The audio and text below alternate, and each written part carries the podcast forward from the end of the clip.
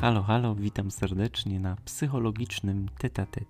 Nazywam się Daniel Knapik i opowiadam tutaj o różnych aspektach psychologicznych, widzianych własną perspektywą. Nie zabraknie tutaj momentów na refleksję, rozmów z innymi ludźmi, a także, mam nadzieję, zabawnych anegdotek. Cieszę się, że do mnie trafiłeś, bądź trafiłaś. Udanego odbioru. Dzisiaj zabieram Was do więzienia. Do więzienia, gdzie w 1971 roku był przeprowadzony eksperyment profesora Zimbardo. Ale zanim do tego, chciałbym Wam powiedzieć, jak, jak Wy w ogóle czujecie więzienie, z czym ono Wam się kojarzy, bo powiem Wam szczerze, że kiedyś oglądałem parę filmów właśnie stricte w tematyce więziennej i muszę powiedzieć, że one naprawdę bardzo dobrze oddawały realia tego, jak wyglądają e, więzienia, w jaki sposób są ludzie traktowani i jak często my spotykamy się z czymś takim, że to już nie jest człowiek. Strasznie to jest przykre, bo często dzieje się tak, że ludzie, którzy są w więzieniach, są najczęściej tak naprawdę sprawcami bardzo nieprzyjemnych rzeczy czy sytuacji. Nie należy jednak wykluczać faktu, że znajdują się tam również osoby, które tak naprawdę nic nie zrobiły. Jest to mały odsetek tych ludzi, ale jednak się zdarza.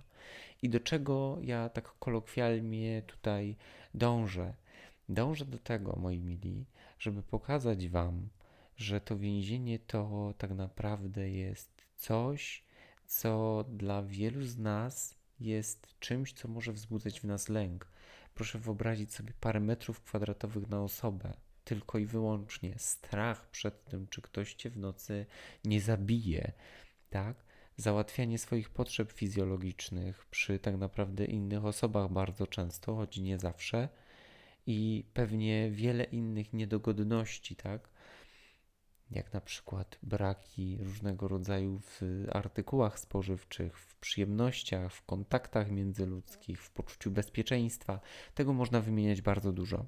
Dzisiejszy podcast, jak gdyby, będzie ku temu poświęcony, żeby przedstawić przede wszystkim różnego rodzaju sytuacje, e, które tak naprawdę doprowadziły nas do dzisiejszych konkretnych wniosków.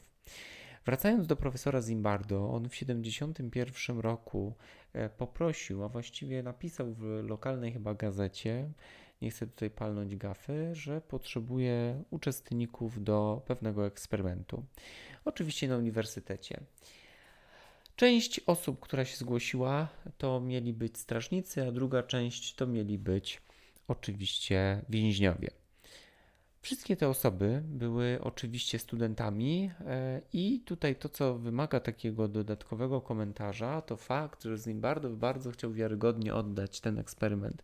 Czyli osoby zostały zatrzymywane, e, normalnie były, wchodzili oni do domu, zabierali tą osobę, która uczestniczyła w tym badaniu i lądowała w więzieniu, oczywiście prowizorycznym, zrobionym specjalnie na potrzeby eksperymentu. To, co warte jest tutaj uwagi, to fakt, że Zimbardo powiedział jasno i klarownie, że nie ma być takich sytuacji, co do których doznawaliby, doznawaliby więźniowie jakiejkolwiek przemocy, tak? zwłaszcza tej fizycznej. To było absolutnie zabronione w eksperymencie. Zarówno strażnicy, jak i więźniowie byli bardzo dobrze do tego przygotowani. Zostali oni odpowiednio poinformowani, przeszkoleni ku temu, w jaki sposób odpowiednio tutaj podejść do tego zadania.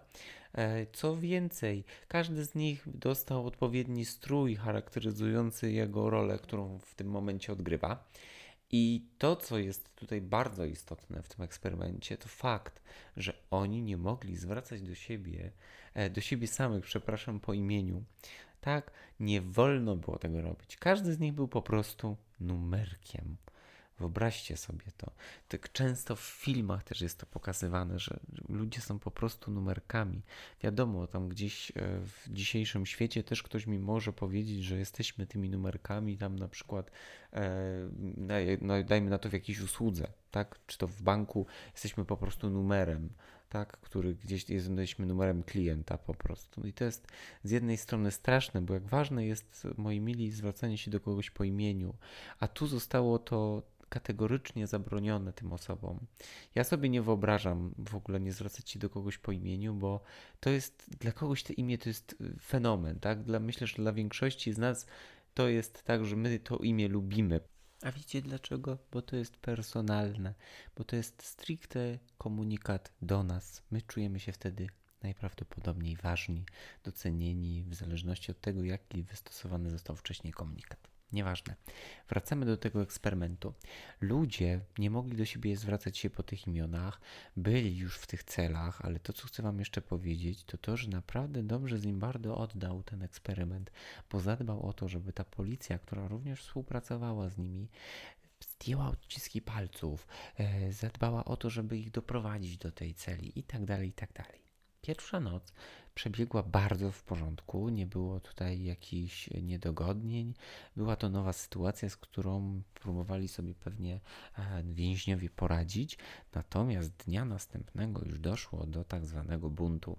Bunt polegał na tym, że więźniowie bardzo mocno zakotwiczyli się, że tak powiem, w tych w swoich celach E, zabarykadowali się maksymalnie, e, nie słuchali w ogóle strażników.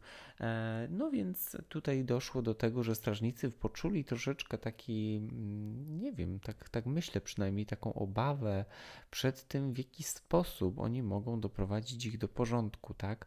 Bo nie mogli stosować w żaden sposób przemocy, która w gruncie rzeczy chyba z tym nam się też często kojarzy w tego typu miejscach, że jeżeli ktoś nie słucha, pałką dostaje i koniec.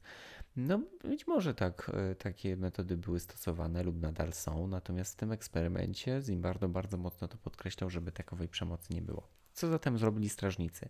Strażnicy postanowili, żeby zabrać łóżka z cel tychże więźniów, a osoby, które były odpowiedzialne za ten bunt, zostały odizolowane od reszty w celu właśnie nie, mm, jakby to tak dobrze sprzedać Wam, bo są osoby, które umią ciągnąć grupę, ja to zawsze powtarzam w taki sposób, że są e, takie jednostki, które mają w sobie dużo pokładów, e, dużo umiejętności, cech, które będą stawały na wysokości zadania ku temu, żeby grupa czuła, że jest prowadzona przez dobrą osobę, tak? Bardzo fajnie jest, jeżeli to jest właśnie jakiś polityk, który rzeczywiście to potrafi robić, ale też umiejętnie. No to, to wtedy bardzo dobrze się sprawdza, ale również w pracach zespołowych, kiedy to wymaga nasza praca, tego wymaga nasza praca, więc tutaj jak najbardziej. To takie moje dygresje. No ale wracamy do tego eksperymentu. E, no i co się podziało? No skoro był ten bunt, ale oczywiście ci ludzie no, nie czuli się zbytnio komfortowo. Mam na myśli głównie więźniów, choć dla strażników też było to pewnie wymagające.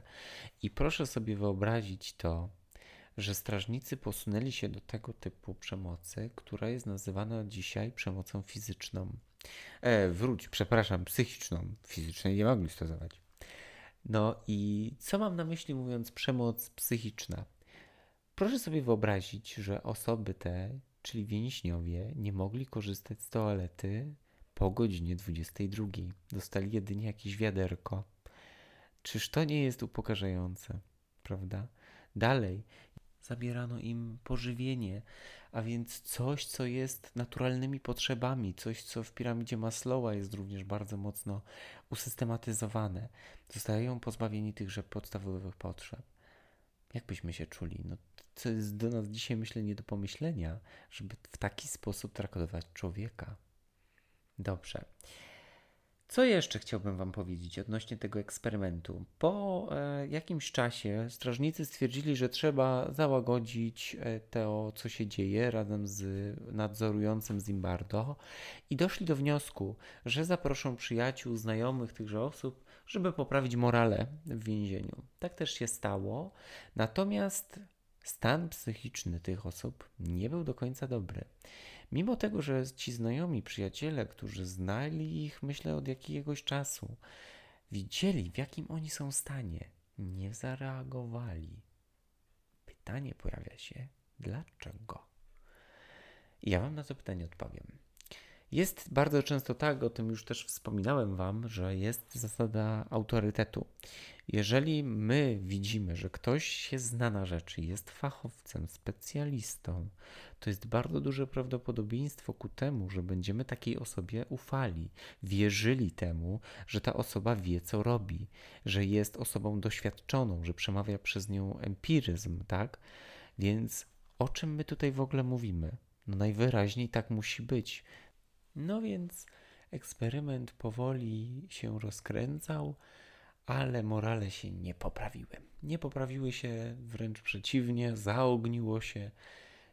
Strażnicy mieli więcej roboty z tego względu, że więźniowie próbowali uciec. No, skoro się dowiedzieli, że próbują uciec, bo mieli podsłuch, bo mieli kamery, wszystko widzieli, wszystko słyszeli, no to trzeba było zaognić jeszcze sytuację. Natomiast wraz z tym zaognianiem się przerwano eksperyment. Zauważono bardzo duże ubytki w psychice osób, które uczestniczyły w tymże eksperymencie. Natomiast to, czego oni doświadczyli przez te 6 dni, niecodziennych sytuacji. Proszę sobie wyobrazić, że nagle trafiacie na 6 dni do więzienia. Ja oglądałem wiele filmów, słuchajcie. Ja wiem, że być może filmy gdzieś tam nie zawsze oddają to, w jaki sposób my byśmy to przeżyli i nie do końca może w takim samym otoczeniu by to było. Wiadomo, jest wiele tych czynników, które mogłyby na to wpłynąć, ale ja sobie szczerze mówiąc nie wyobrażam sześciu dni w więzieniu o jakimś jeszcze zaognionym rygorze, gdzie właśnie są strażnicy, sprawdzają wszystko. No, Armagedon po prostu by to był chyba dla mnie. Nie wiem. E, nie wiem, jak ci ludzie to robią. Pewnie to jest kwestia przyzwyczajenia, kwestia tego, że są po prostu już pewne nawyki wyuczone. Nie wiem tego. Nie chciałbym wchodzić tutaj w tą psychologię bardziej penitencjarną, e, bo nie jestem tutaj tym specem. Natomiast e, to, co chcę jeszcze powiedzieć na sam koniec, to to, że sam Zimbardo doszedł do wniosku, że nie tyle nasze cechy tutaj mają wpływ, co same czynniki sytuacyjne czyli to, w jakim my jesteśmy położeniu, w jakim my nagle, jaką na nas presja została wywarta, to w jakiej, jakiej roli społecznej się znaleźliśmy, to wszystko będzie miało wpływ. Tak, więc no, eksperyment niesamowity. Z jednej strony pokazuje też pewne rzeczy, a z drugiej strony właśnie te konsekwencje tego eksperymentu chyba tutaj pokazują nam, czy to aby na pewno jest e, eksperyment dobry, tak? Bo jak zapewne wiecie, no przede wszystkim najważniejsze jest to, żeby nie godzić w czyjąś godność, nie wyżywać się, nie być dla tej osoby złym. Wręcz przeciwnie, powinniśmy zadbać o to, żeby pacjent, osoba, która może, może nie pacjent, ale osoba, która bierze udział w badaniu, miała przede wszystkim poczucie bezpieczeństwa. To, że jego wyznanie, to, że jaki jest, nie będzie miało absolutnie wpływu na to, jaki jest efekt tego późniejszego wyniku, że nie będzie on piętnowany, tak?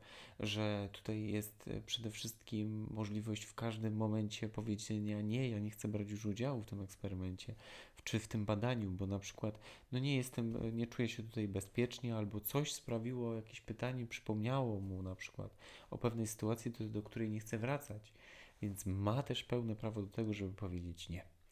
Dobrze, ale to tak, to tak na marginesie o takich zasadach etycznych, choć nie wszystkich, e, ale jeszcze chcę chyba jeden, uda mi się tylko już niestety tylko eksperyment przedstawić. Myślę tutaj o eksperymencie Milgrama.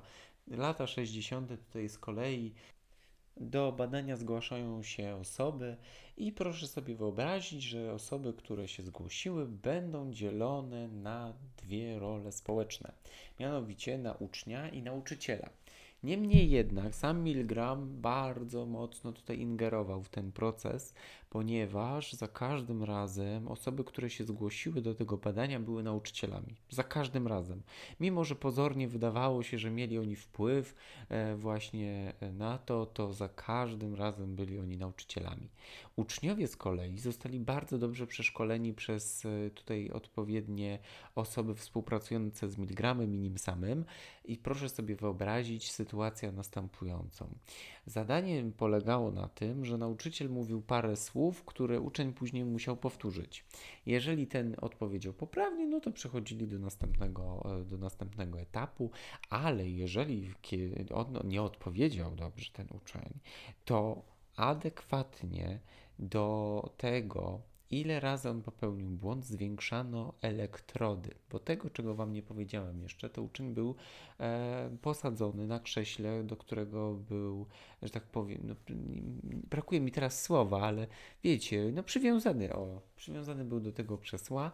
No i za każdą złą odpowiedzią od 15 V wzwyż e, został po prostu on wedle wiedzy nauczycieli, czyli osób, które się zgłosiły, e, rażony tymże prądem. W rzeczywistości tak jednak nie było, e, ponieważ chodziło tylko i wyłącznie o to, żeby był taki efekt, tak? Czyli te osoby po prostu udawały, udawały to, że są rażone prądem. No i wraz z błędnymi odpowiedziami, coraz e, ich było więcej, stawka, e, nie stawka, ilość tych watów ciągle rosła. No i teraz pytanie do Was. Jak Wy w miejscu nauczyciela byście postąpili? Kiedy wiecie, że ten próg jest już no, stosunkowo wysoki, kiedy widzicie, że te osoby krzyczą, kiedy mówią, ała, mnie to boli, tak, i tak dalej, kiedy komunikują Wam jasny i klarowny komunikat, czy przerwalibyście to?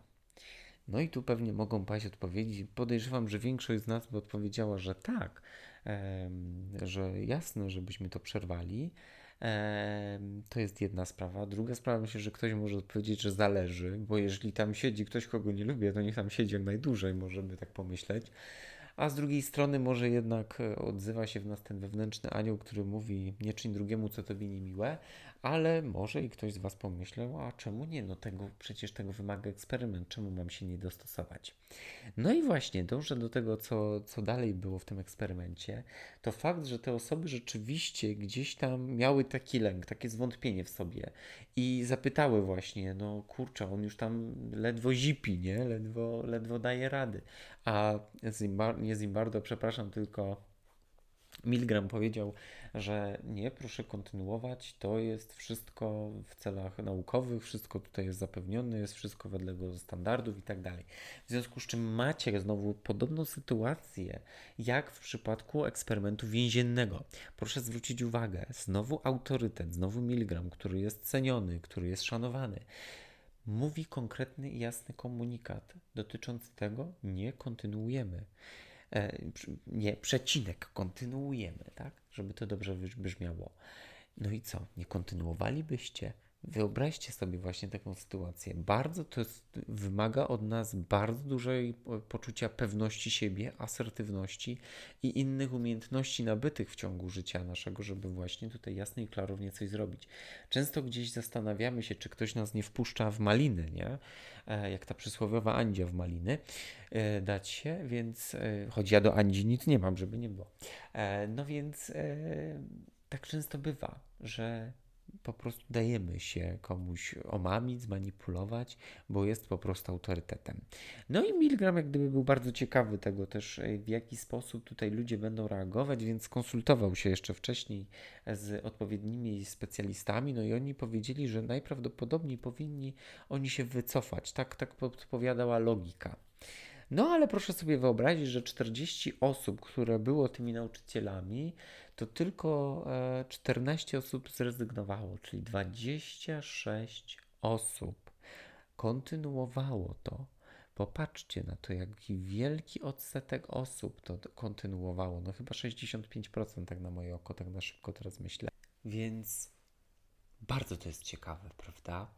No i to, co jeszcze jest warte tutaj uwagi, że te osoby, które kontynuowały, e, nie, to nie było tak, że one były tortur, że oni byli jakimiś dyktatorami, że to były osoby strasznie pozbawione jakichkolwiek uczuć i tak dalej. Nie, one miały bardzo wysoki poziom stresu odczuwali duży dyskomfort spowodowany w ogóle tym faktem, że trzeba tutaj zadawać cierpienie, nawet skłaniali się ku temu, żeby oszukiwać, żeby tam w tym przekrętle, gdzie mieli e, dotyczące mocy, jaką zadają e, os, temu uczniowi, oni kłamali, oni tam przekręcali na niższe tematy, żeby tej osobie nie, nie sprawiać większych bólów, ale mimo to kontynuowały, mimo to były posłuszne tym osobom.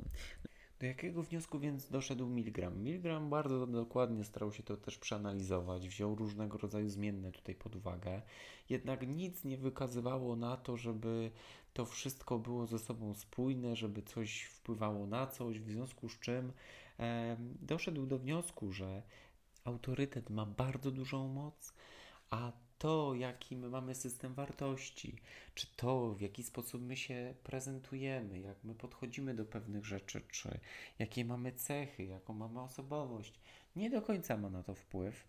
No i Milgram chyba nie do końca był zadowolony z tego swojego badania. Choć pewnie go doprowadziło jeszcze do wielu innych ciekawych rzeczy.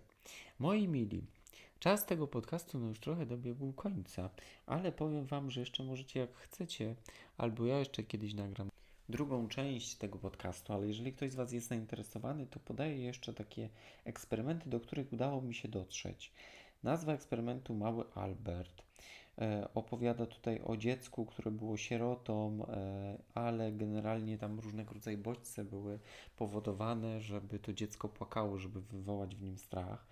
Mamy tutaj również e, eksperyment Harlowa. Tutaj chodziło o małpy, które jedna była druciana, druga była taka miękka, przyjemna. Terapia konwersyjna osób homoseksualnych. No tutaj generalnie myślę, że jak się wczytacie, to będziecie wiedzieli o co chodzi. Przypadek Dawida Reimera, myślę, że dobrze wymówiłem. Chodziło przede wszystkim o narządy płciowe, o to w jaki sposób e, był traktowany. Więc te eksperymenty jeszcze ze swojej strony bardzo serdecznie po prostu polecam. Dobrego dnia.